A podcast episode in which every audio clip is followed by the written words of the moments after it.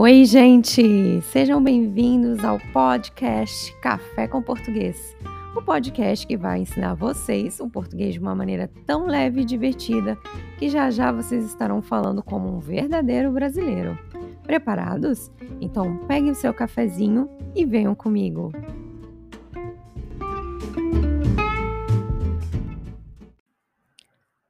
Bom dia, boa tarde ou boa noite e sejam bem-vindos a mais um episódio do podcast Café com Português.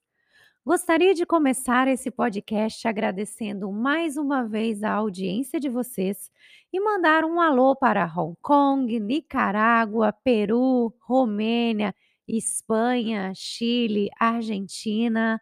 É um prazer receber tantas pessoas de tantos lugares do mundo aqui. É a realização de um sonho estar em contato com pessoas do mundo todo, mesmo que à distância, e saber que faço parte de um tempinho do dia de vocês. Agora, vamos ao que interessa, que é aprender e praticar português. Hoje eu resolvi trazer um assunto que os meus alunos de aulas particulares sempre pedem, que é quando devo usar o verbo ser e quando devo usar o verbo estar. Esses dois verbos são muito importantes para quem estuda o português e quando usar um ou outro pode causar um pouco de confusão em alguns estudantes.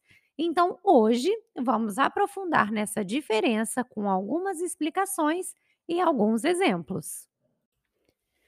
Primeiramente, vou repassar a conjugação desses verbos no presente do indicativo. Verbo ser: Eu sou, Tu és, você é, ele é, ela é, nós somos, vocês são, eles são, elas são. Verbo estar.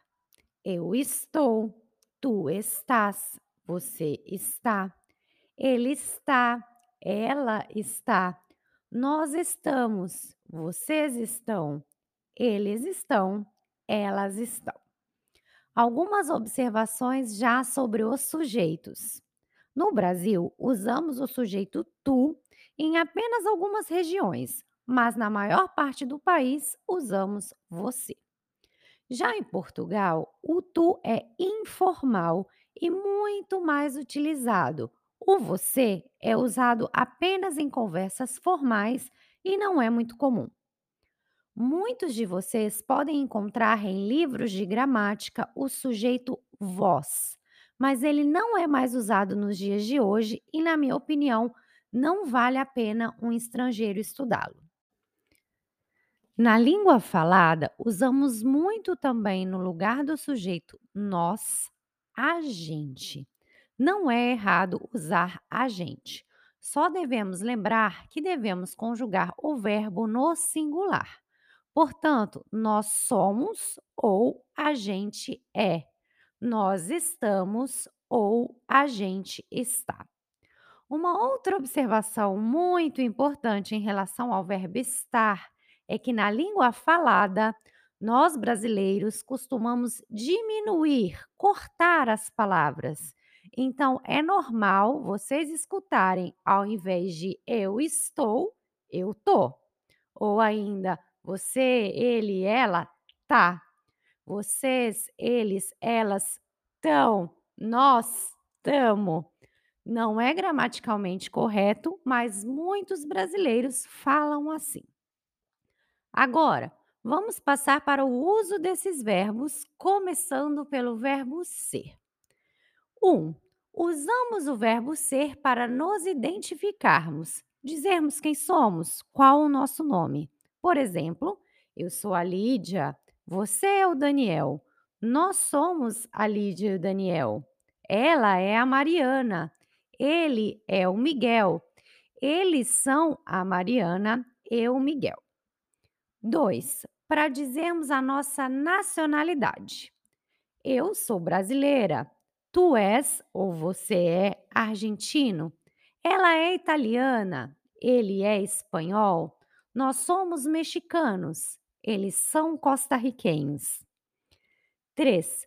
Para dizermos a nossa origem, ou seja, de onde viemos. Eu sou do Brasil, tu és ou você é da China, ela é da Alemanha, ele é de Portugal, nós somos da Itália, eles são da Nicarágua.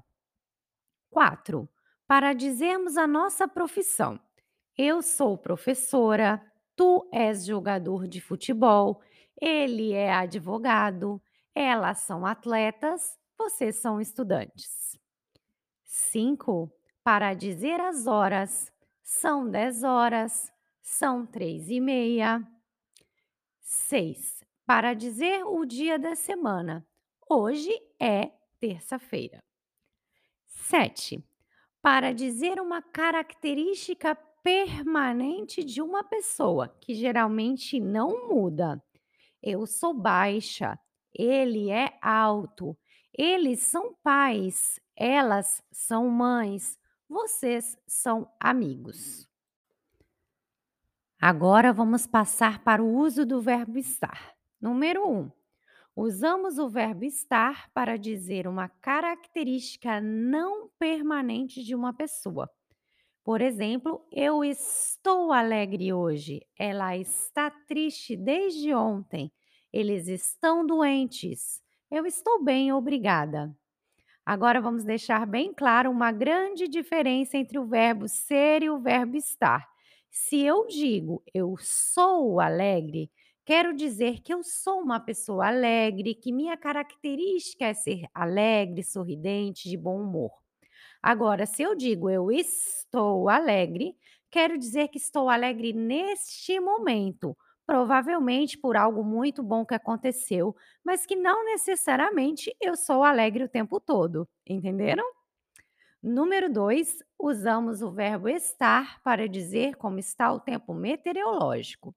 Está frio, está calor, está chovendo, está nevando. Número 3, para cumprimentar, ser gentil e perguntar como uma pessoa se sente. Oi, como você está? Você sabe me dizer como a Lídia está? Número 4, para localização de uma pessoa ou objeto. O livro está na mesa? A comida está na geladeira? A Lídia está na Itália. O Miguel está na França. Os cachorros estão no parque. Nós estamos em Buenos Aires.